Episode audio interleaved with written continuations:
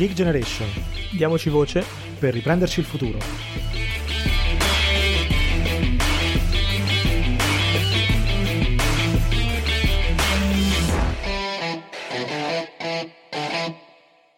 Bentornati su The Geek Generation, io sono Riccardo, con me come al solito c'è Mario. Ciao Mario. Eccomi qui, ciao a tutti. Eccoci qui, allora oggi è un episodio straordinario, non usciamo di esatto. giovedì come al solito, ma sentite la, vostra, la nostra voce di sabato perché eh, volevamo fare due chiacchiere e darvi un po' le nostre, le nostre impressioni, le nostre sensazioni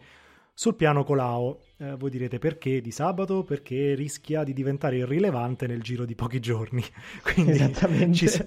ci, sembrava assolutamente giusto e insomma per, per, um, per, restituirvi un po' la nostra impressione fare due chiacchiere straordinarie e non aspettare giovedì.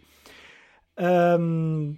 diciamo va da sé il fatto che eh, questo episodio magari sarà leggermente più tecnico, andremo un po' a leggerci il piano, se non l'avete fatto lo troverete poi eh, nella descrizione dell'episodio, andate a farlo perché comunque è sempre interessante capire come vengono prodotti documenti di questo genere. Eh, un pochino diciamo di riassunto, questo piano, ehm, appunto, mh, chiamato appunto piano Colau perché diretto da Vittorio Colau, eh, è il prodotto della task force eh, guidata appunto da eh, Colau che è l'ex AD di Vodafone e eh, che va un po' a mm, cercare alcune eh, soluzioni, alcuni argomenti, una, una, strada, diciamo, per quello che un po' desiderano tutti da anni e anni, no? ne abbiamo visti tantissimi di questi piani, cioè il rilancio dell'Italia. Um, il destino che hanno poi avuto tutti quelli che abbiamo già visto, mh, secondo me sarà lo stesso che avrà quello del piano Colau, ma insomma poi ne, sì, ne parleremo. Cioè, in pratica, prendere polvere in qualche cassetto di una stanza di ministeri, ma insomma, vediamo, speriamo di essere in qualche modo eh, smentiti, più che altro per Colau, perché insomma il lavoro eh, è abbastanza grande, sono state fatte 15 task force con, se vado a memoria, circa 450 componenti quindi insomma eh, direi una platea abbastanza ampia di, di, di collaboratori, eh, però il rischio diciamo che io vedo, che secondo me eh, è abbastanza palpabile anche leggendo un po' il piano, è che si faccia una lunga lista di ehm, premesse desiderata generici, eh, per, ovviamente di tutti i punti di problemi sollevati che sono anche molto validi, ma che poi in assenza di un indirizzo politico, ma soprattutto di una legittimità, secondo me, politica, eh, rischiano poi di, di, rimanere tali, cioè dei propositi un po' generici, eh, però poi senza nessuna eh, diciamo, possibilità di essere indirizzati verso un qualcosa di un po' più concreto. Non so che ne pensi tu, Mario. Eh, sì, eh, io vedo due problemi essenzialmente. Uno è quello che anche tu hai sottolineato, eh, ossia il fatto che eh, negli ultimi tre mesi di pandemia si sono create 15 task force, come dicevi, Uh, in teoria ognuna che si doveva occupare di temi diversi, poi c'erano i comitati tecnico-scientifici e quindi c'è questa cosa da un lato appunto mm-hmm. di avere un sacco di task force, ognuna che si occupa di un tema specifico legata a un ministero specifico e quindi ne vengono fuori ovviamente documenti in cui si cerca di eh, non invadere il campo uno dell'altro e quindi è tutto molto delicato. Inoltre, come giustamente sottolineavi, eh, c'è un tema anche di rapporto con la politica, perché poi il rischio di fare così tante task force è quello poi di perdere quell'indirizzo politico di base che ci deve essere invece e che se manca eh, si finisce davvero poi a fare una lista di eh, belle idee, belle proposte, eh, ma senza una base solida. Quindi non vorrei, e, quel, e, questo è un po' quello che vedo, non vorrei che eh, la politica abdicasse al suo ruolo e scaricasse, tra virgolette, le responsabilità del rilancio del paese, del progettare il futuro dell'Italia adesso che siamo in crisi eh, su queste fantomatiche task force di esperti, perché lì da poi davvero si finisce a perdere tempo e a non tirare fuori nulla e un conto è far prendere polvere nei cassetti eh, ai piani in tempo eh, diciamo di benessere tra virgolette un conto è farlo adesso dove abbiamo una crisi alle porte che sarà assolutamente eh, epocale insomma Certo, poi secondo me è anche un po' un modo della, della politica di sottrarsi no, alle sue responsabilità. Eh, esatto. Perché alla fine, quando le cose vanno male, poi bisogna eh, mettersi lì veramente a progettare delle misure. Si lascia fare tutto ai tecnici, eh, anzi, in passato fu anche un governo tecnico, adesso vediamo, vedremo come andrà a finire. Comunque, eh, insomma, è un qualcosa che secondo me è, è importante insomma, chiarire da subito. Eh, comunque, se vuoi possiamo passare direi alle, alle, proposte insomma vere e proprie. Sì, dico solo una premessa che, anzi due eh, rapidissime premesse che ehm, penso siano comunque interessanti perché ci sono delle parti positive, nel senso che comunque eh, da un lato il piano è su due anni e quindi eh, si capisce che un conto sono le proposte, un conto poi però è realizzarle, quindi avere un piano su due anni con anche una suddivisione di proposte eh, in base a eh, proposte più o meno realizzabili nel breve termine, diciamo, è interessante perché vuol dire anche avere, cioè, capire che la realtà è diversa appunto dalla teoria e dai piani. Chiaro, e poi appunto certo. un discorso anche di valutazione e monitoraggio delle iniziative, eh, che anche qui è un tema enorme, di cui poi sarà anche da parlare, che riguarda i giovani ovviamente, ma riguarda più in generale la politica italiana, eh, quindi la capacità di valutare effettivamente l'efficacia delle leggi che si promuovono eh, cosa che non sempre avviene e che ha creato negli anni enormi problemi, perché se uno fa una legge e poi chiaro. non valuta mm, come funziona e se funziona, eh, tanto vale è meglio non farla. Certo, ma ovviamente non, non l'abbiamo detto, specificato, ma insomma eh, ci sembrava abbastanza evidente, ci siamo concentrati sulle cose che riguardano più i giovani e il futuro, perché ovviamente esatto. è quello che, che, che ci interessa di più, che ci sta più a cuore è quello su cui anche secondo noi dovrebbe veramente concentrarsi di più un qualunque piano di rilancio, perché è inutile fare piani di rilancio se poi non si pensa a chi quel rilancio in qualche modo lo dovrà vivere o se ne dovrà far carico. Certo. Comunque, passando alle proposte poi vere e proprie, eh, partiamo dall'istruzione, visto che comunque ehm, è un tema che è un po' sulla cresta dell'onda, eh, nello specifico anche insomma, formazione e ricerca, quindi non solamente diciamo, la, la, scuola. C'è tutto un capitolo del piano, il 4.5, che è dedicato eh, a questo, eh, parte da, lo troverete più o meno a pagina 34, con una sorta di linee guida. Sono mm, insomma cose un po' generali su obiettivi da perseguire. Sicuramente eh, diciamo centrano, insomma, a parer mio, alcuni dei problemi abbastanza eh, dire, endemici eh, e principali no, del, del, sistema educativo italiano che non scopre certo Colau, nel senso sono, esatto. sono cose diciamo, che, che, che, si portano, che vengono portate avanti veramente da, da tanto tempo, sicuramente lo, eh, insomma, è, un, è, anche un qualcosa che ehm, diciamo, sottolineeremo nei prossimi episodi in maniera abbastanza sostanziale. Um, si parla, ecco, si parte per esempio su, dal supporto ai ricercatori, no? incentivare la mobilità, l'attrazione del bilanciamento di genere, insomma ci sono tanti piani. Io partirei, Mario, non so se eh, sei d'accordo, su un piano che comunque ci sta a cuore, quello del diritto alle competenze, che è una parola anche abbastanza buona, Esatto, sì, perché diritto alle competenze è un po' il nome che loro danno in realtà a un tema che è forse il tema principale legato all'istruzione o comunque uno dei principali, eh, che è il sostegno eh, alle famiglie e agli studenti. A basso reddito, eh, nel senso che ovviamente il, appunto quando si parla di istruzione si parla anche di mobilità, di mobilità sociale e di eh, ascensore sociale, quindi eh, se questo manca fin dall'inizio, quindi se manca un sostegno a chi banalmente non può accedere a percorsi universitari o comunque a percorsi formativi, eh, è un problema. Quindi bene che se ne parli, ovviamente qui mi sento solo di fare un commento rapido, cioè queste cose costano, per essere molto diretti, eh, ah, costano certo. eh, anche centinaia di milioni, nel senso che poi dipende ovviamente, il piano non quantifica, eh, non va a specificare quale sostegno e in che forma eh, si dovrebbe dare a, alle famiglie, però eh, si arriva veramente a tanti soldi e qui il discorso eh, è più che altro un vaso di Pandora che apriremo senz'altro, cioè c'è un tema a monte di spesa pubblica italiana che oggi è totalmente sbilanciata e dimentica molto banalmente eh, eh, voci fondamentali come l'istruzione, dove l'Italia si trova eh,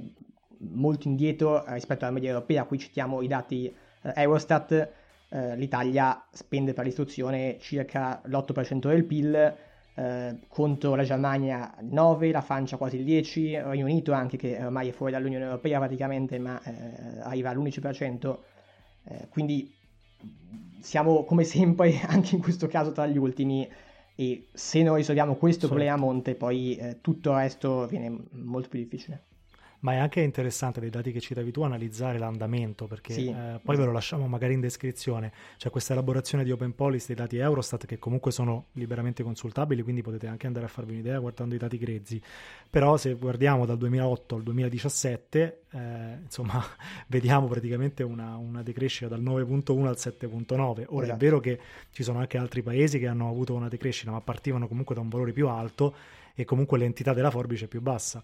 quindi insomma, ehm, direi che è una tendenza che sicuramente ha bisogno di, di essere invertita e nonostante il proposito, che comunque ritroviamo anche qui nel piano, sia, sia buono, poi eh, secondo me torniamo sempre a quello che dicevamo all'inizio, cioè mancando una legittimità politica a questo piano, che vediamo anche nei, nei giorni insomma, che, che, che, ci sono davanti, eh, come andrà a finire, ma insomma non credo che ci sarà un'inversione da questo punto di vista. Mancando questo, poi è difficile trovare e stanziare delle risorse insomma, ehm, da allocare soprattutto se parliamo di risorse così importanti. Esatto. Comunque un discorso simile, secondo me, anche se eh, i livelli di spesa di cui parliamo sicuramente sono minori, è quello ehm, dedicato all'attrazione dei ricercatori, che è sicuramente un tema importante, perché quante volte eh, noi giovani veniamo visti come quelli che studiano e se ne vanno poi all'estero, no? ma non è che le persone vanno all'estero perché così sono brutte e cattive, ma perché probabilmente c'è un contesto diverso. Eh, tant'è che è vero che insomma eh, forme di incentivi fiscali possono essere utili no? ad attrarre e a riportare magari alcuni ricercatori, a riportare o a portare anche ai ricercatori un'immigrazione più di eh, alto livello, ma abbiamo visto anche come eh, questa cosa abbiamo anche fallito in passato perché ci, ci sono state già iniziative simili che insomma non hanno prodotto i risultati sperati non solo per un discorso, eh, a parer mio, insomma, di fiscalità, ma anche perché poi manca tutto un ecosistema che li possa davvero accogliere, no? Quindi eh, se esatto. parliamo ad esempio di ricerca in università, deve esserci tutto un sistema di opportunità di carriera per le persone che poi ritornano, eh, mentre invece purtroppo eh, spesso è la cronaca a restituirci casi in cui non è proprio la meritocrazia uno dei primi parametri in cui si fa carriera all'interno dell'università. Ehm, e poi c'è anche ovviamente il discorso economico, perché poi se andiamo a, parla- a guardare la retribuzione insomma, di un ricercatore in Italia e un ricercatore all'estero, eh, sicuramente non, non, non, sono quantomeno paragonabili. Serve sicuramente un lavoro, a mio parere, eh, mirato e serve parecchio tempo, quindi direi che ci si agisce soprattutto anche su aspetti culturali, ma anche insomma su misure che siano un po' più a tutto tondo e non solo do l'incentivo fiscale per tornare, perché poi ovviamente sì, rimane un po' così. E sì, e, qui mi sento anche di dire, come dicevi tu, c'è un tema culturale che quindi non si risolve certo in due anni, quindi si può iniziare ovviamente, di nuovo serve una legittimità politica, però eh, è lunga come, eh, come battaglia. Eh, altro tema, eh, anche qui eh, sempre nell'ottica del lungo termine, di cui si parla tra l'altro nel piano, eh, è quello dell'orientamento e della formazione delle competenze appunto degli studenti, se ne parla sempre appunto nel capitolo sull'istruzione, eh, sono argomenti anche cruciali, sono argomenti che noi vogliamo toccare e quindi di nuovo questo piano ci aiuta perché eh, tocca tanti temi che noi toccheremo eh, nei prossimi episodi, quindi eh, è un po' il nostro pane. Però eh, sono argomenti di cui non si parla nel dibattito ed è secondo me veramente un po' il sintomo dei problemi dell'Italia di oggi perché la mancanza di orientamento alla fine, la mancanza di orientamento degli studenti, la mancanza di, della formazione di, di, alcune competenze negli studenti hanno contribuito molto più di quanto si pensi alla disoccupazione che abbiamo oggi anche a livello giovanile. Uh, un esempio che si fa proprio anche nel piano certo. è quello dei percorsi ITS. I percorsi ITS sono questi percorsi alternativi all'università, quindi post diploma, uh, che permettono di uh, specializzarsi in alcuni ambiti, in alcuni settori e effettivamente sono stati introdotti a poco e hanno avuto un successo enorme in termini di eh, dati sull'occupazione post appunto ITS. Eh, proprio perché c'è un sacco di aziende che cercano alcune competenze nei, nei studenti, nei, nei, giovani lavoratori e non le trovano. E questo certo. già l'avevamo accennato in altri episodi, ne parleremo ancora. Eh, quindi benissimo spingere su ITS perché esistono. Anche lì è ovvio che però il lavoro è prima di tutto culturale. E ne avevamo già detto, ma eh, io lo ripeterò sempre questo, finché considereremo alcuni percorsi scolastici o accademici o formativi come di serie A e altri come di serie B non ne usciremo mai perché ci troveremo con un sacco di gente che va a fare un percorso magari imposto dai genitori, uh, addirittura, mm e quindi poi si trova a non trovare lavoro quando invece eh, offerta di lavoro ci sarebbe su altri ambiti che non sono toccati. No, ma questo poi crea anche un problema, diciamo, mi viene da dire più psicologico, magari utilizzo certo, male no, no, ma... il termine, però eh, se, se, se, vado a intraprendere un percorso che io penso sia di serie A e poi non trovo riscontro, esatto. eh, insomma questo si riflette poi anche sulla, sulla mia salute, no? Esatto, e um, quindi questo è senz'altro, um, come dire, uno dei temi principali, ma di nuovo eh, bene che se ne parli nel piano, bene che se ne parli, eh, ma eh, c'è un lavoro a monte che è anche culturale eh, e quindi ovviamente non si fa in due anni, però eh, quantomeno si pone accento su eh, un problema di cui veramente nel dibattito si parla pochissimo eh, e che invece dovrebbe essere prioritario. E inoltre, e qui mi ricollego per poi appunto alzarti la palla anche su questo, ehm, lato invece più offerta di lavoro c'è un tema anche interessante, lo accenniamo, eh, di sostegno alle startup e alle PMI innovative. Lo accenniamo anche noi perché comunque spesso startup e PMI innovative sono eh, gestite dai giovani. Eh, qui c'è un tema importante che sarebbe, e apriremo, eh, sarebbe da aprire, eh, cioè benissimo sostegno alle aziende in generale, attenzione a come lo si dà, perché in Italia, non per lamentarsi sempre, però abbiamo visto fin troppe volte sostegno economico che poi si trasformava in soldi a pioggia chiunque eh, si presentasse, quando invece è bene, come dire, eh, attuare un controllo forte, anche qui quindi un monitoraggio, quello che, eh, di cui parlavamo all'inizio, eh, su dove vanno i soldi per evitare che si disperdano in mille rivoli e poi non abbiano alcuna efficacia. Quindi, di nuovo, eh, è un po' il, il tormentore di oggi, ma eh, è così avere una, legittimi- una legittimità politica eh, dietro al piano è fondamentale anche per questo motivo, perché poi il piano non lo applica Colau, ma lo applica chi ha il governo e se si inizia a applicare il piano ma tra due anni ci dimentichiamo di, di cosa stiamo facendo e rischiamo di far peggio eh, del non applicarlo, diciamo. No, no, ma certo, ma poi la cosa che secondo me poi è cruciale è al di là, insomma, di, tutti, di tutte queste cose, la cosa importante è che ehm, ridurre appunto le imposte sul lavoro, cioè alla fine parliamo di quello perché se non, non, non, facciamo in modo che le start-up, ma non solo le start-up, ma perché poi sembra che insomma, l'innovazione la portino solo le start-up, in realtà non, non è così, no, certo. eh, però in generale se, se, se, se, tutte le aziende ovviamente sono eh, diciamo così vessate dal punto di vista fiscale eh, e hanno l'impossibilità di eh, magari appunto avere degli incentivi o comunque avere la possibilità di puntare non solo sulla produzione di ricchezza ma anche sulla formazione dei lavoratori perché tante PMI italiane comunque hanno la, la necessità di aggiornare magari molte delle loro competenze o comunque trarrebbero beneficio da avere la possibilità di puntare sulla formazione dei lavoratori, dei lavoratori cosa che a onore del vero è riconosciuta anche dal piano. Eh, insomma, il tema secondo me centrale è questo, perché se ovviamente non aggiorniamo le competenze delle persone che stanno già lavorando, non sono di quelle che devono entrare nel mondo del lavoro, ma di quelle che già eh, tutti i giorni eh, insomma, lavorano,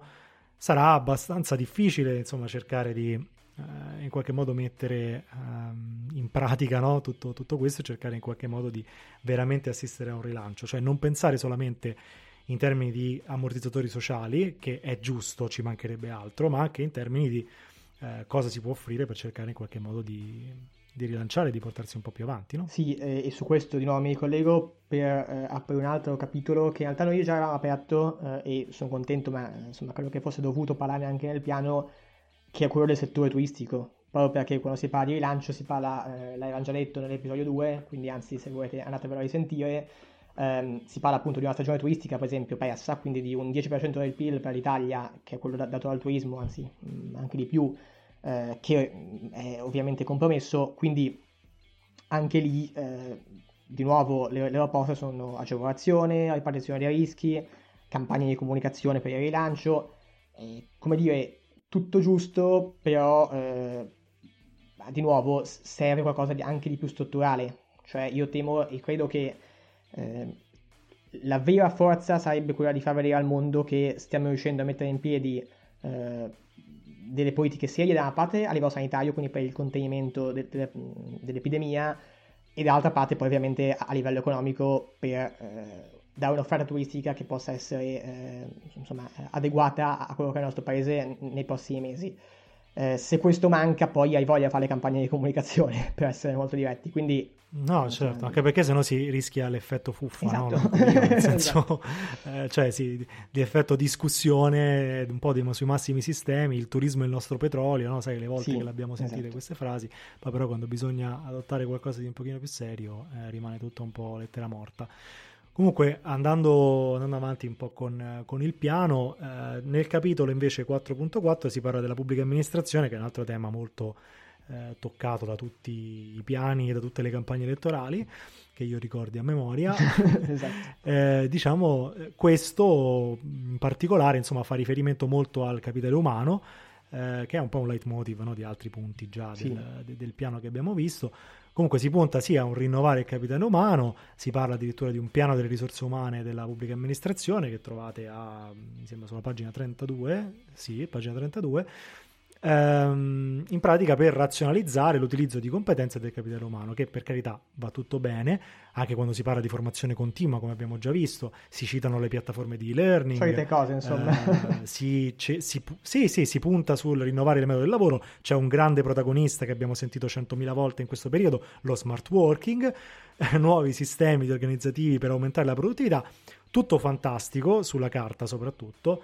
il problema è che a me sembra che si stia pensando di essere in un paese in cui già abbiamo una pubblica amministrazione eh, efficiente, in grado di rinnovarsi, in grado di rimettere in discussione no? un po' tutte quelle che sono le sue procedure. In realtà non è così. Esatto, e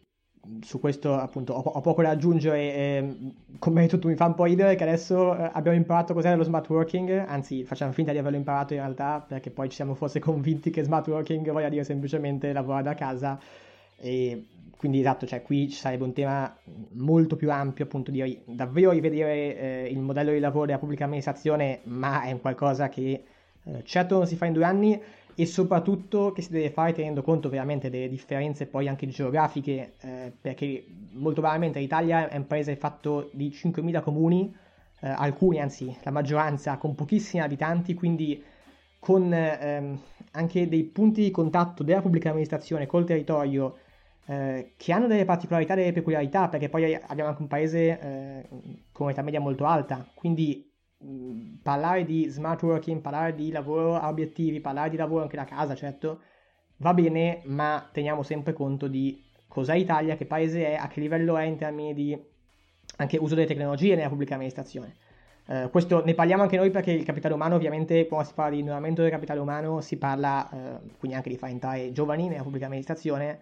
ma riparliamo anche perché chiunque abbia avuto a che fare con la pubblica amministrazione in termini di appunto imprenditoria, in termini di anche solo lavoratori, eh, insomma, sa che eh, le, le, parole sono belle, poi eh, i fatti non sono sempre belli allo stesso modo. No, no, ma mi viene anche da dire, insomma, possiamo parlare di smart working tutto il giorno, ma se la copertura della fibra esatto. nel 2019 era al 23%, eh, insomma, diciamo che c'è un po' di difficoltà, esatto. no? Cioè il digital divide comunque insiste eh, e impatta anche molto su, su, su, sull'utilizzo magari di, di, queste piattaforme che per forza di cose comunque spesso fanno, fanno comunque si appoggiano a, una, una, a un internet, diciamo, di, a una, una, connessione ad internet decente, se manca anche questo, insomma, poi eh, la, la, la vedo dura. Comunque sono tutti, eh, sono tutti requisiti che, insomma, sarebbe bene eh, pensare a soddisfare prima di eh, parlare poi di, di, di, di, rivoluzioni di questo tipo, ecco, secondo me. Ehm, poi, beh, insomma, eh, si parla anche di, stereotipi di genere nel piano, eh, pagina 42 in particolare. Eh, lì si trova, insomma, ovviamente è un tema molto importante che, che ci sta a cuore. Eh, si parla sempre di sottorappresentazione delle donne, ecco, in particolare una cosa che poi da, da, da laureato in discipline STEM eh, insomma mi, mi, tocca particolarmente, cioè la sottorappresentanza no, di, delle donne in alcun, nel, nell'ambito per esempio di, delle discipline STEM, discipline economiche, discipline scientifiche. Eh, ovviamente questo è un tema molto importante perché parliamo appunto banalmente della metà della popolazione italiana che è sottorappresentata esatto. no? in una categoria eh, chiave poi, per, soprattutto se si parla di rilancio, cioè parliamo di rilancio ehm, de, dell'Italia e abbiamo ovviamente ancora problemi di questo tipo. Quindi secondo me il problema innanzitutto, come, come, diciamo sempre, a fuori di ripeterci, che purtroppo è qualcosa su cui insistiamo, ma secondo me è veramente così, cioè il problema all'inizio è soprattutto culturale, più che tecnico e, sì, esatto. e politico, perché ovviamente se ancora abbiamo una, una visione del genere femminile, come quello di una, una, persona che la, semplifico e banalizzo, sta a casa a fare la calzetta, certo. cioè, però purtroppo è così, è la realtà di, tantissimi, di, tantissime, di tantissime persone in Italia e di tantissimi comuni. Ehm, purtroppo sarà difficile, insomma, secondo me, eh, andare a, a, pensare ad un piano del genere quando ancora la realtà è questa. Quindi, secondo me, veramente c'è prima un'operazione culturale. Sì, e mh, mm, mi viene a dire appunto che chiuderei davvero così, perché poi alla fine. Eh, a noi interessava e interessa commentare questo piano perché, eh, come abbiamo detto più volte durante questi minuti, eh, I punti che si toccano sono i classici punti che ormai credo che anche i muri uh, delle case italiane uh, conoscano come punti deboli e dolenti di, insomma, di, quello che non va in questo paese e che sono punti che ovviamente toccheremo anche noi più e più volte. Però esatto, cioè il tema principale qui è a monte, perché sono belli i piani, ma eh, sono belle anche le ambizioni eh, che si trovano in questi piani, ma se non c'è un lavoro culturale a monte di di modifiche, di modifiche, del dibattito pubblico, diciamo, quindi anche di ciò che si parla nel dibattito e di quelle che sono le priorità percepite nel dibattito pubblico, eh, non andiamo tanto avanti. Eh, per, e quest, diciamo che eh, leggere questo piano veramente fa capire quanto poi ci sia distanza tra eh, ciò di cui si parla in tv, banalmente, e ciò di cui si parla qui, eh, che sono però le reali priorità. Quindi finché non cambierà questo, finché non, non si capirà a livello di popolazione che sono queste le reali priorità e non altre, eh, insomma, sarà difficile fare progressi e il nostro, diciamo, contributo vuole essere anche in questa direzione. No, no, assolutamente. Poi, eh, ecco, secondo me il, ehm, quello, quello, che possiamo fare adesso ovviamente è eh, magari, come abbiamo fatto, sottolineare alcune parti del piano che si rivolgono magari più a cose che ci interessano, quindi cose più vicine alle giovani generazioni, ma quello che vi invito io a fare è, insomma, leggetelo, da, fatevi un'idea anche del, del piano, eh, soprattutto perché appunto in uno scenario in cui lavori di questo tipo rischiano di precipitare nell'irrilevanza nel giro di pochi giorni, secondo me fa capire bene eh, il problema, cioè il problema non è nel, nel, chi scrive questo piano, nel come viene scritto, ma il problema è il contesto che acquisisce questo piano all'interno della, della, soluzione di una crisi all'interno della, di una pianificazione poi di tipo politico che viene fatta, cioè se si costruisce un piano del genere con tutte queste risorse che abbiamo visto impegnate e poi finisce in un cassetto, il problema forse non è il piano. Esatto. No? Cioè, credo che il problema sia, sia qualcos'altro.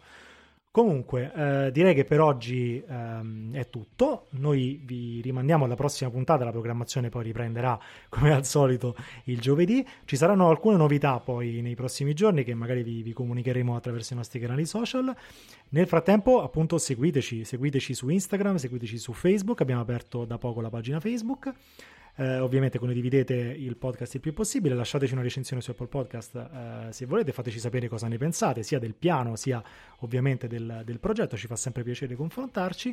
Eh, le piattaforme su cui ci trovate, non le ripetiamo, insomma sono le solite, Spotify, Apple Podcast, la vostra preferita, insomma, le, ci trovate più o meno ovunque. Noi quindi vi salutiamo, vi diamo appuntamento al prossimo episodio, ricordate, diamoci voce per riprenderci il futuro.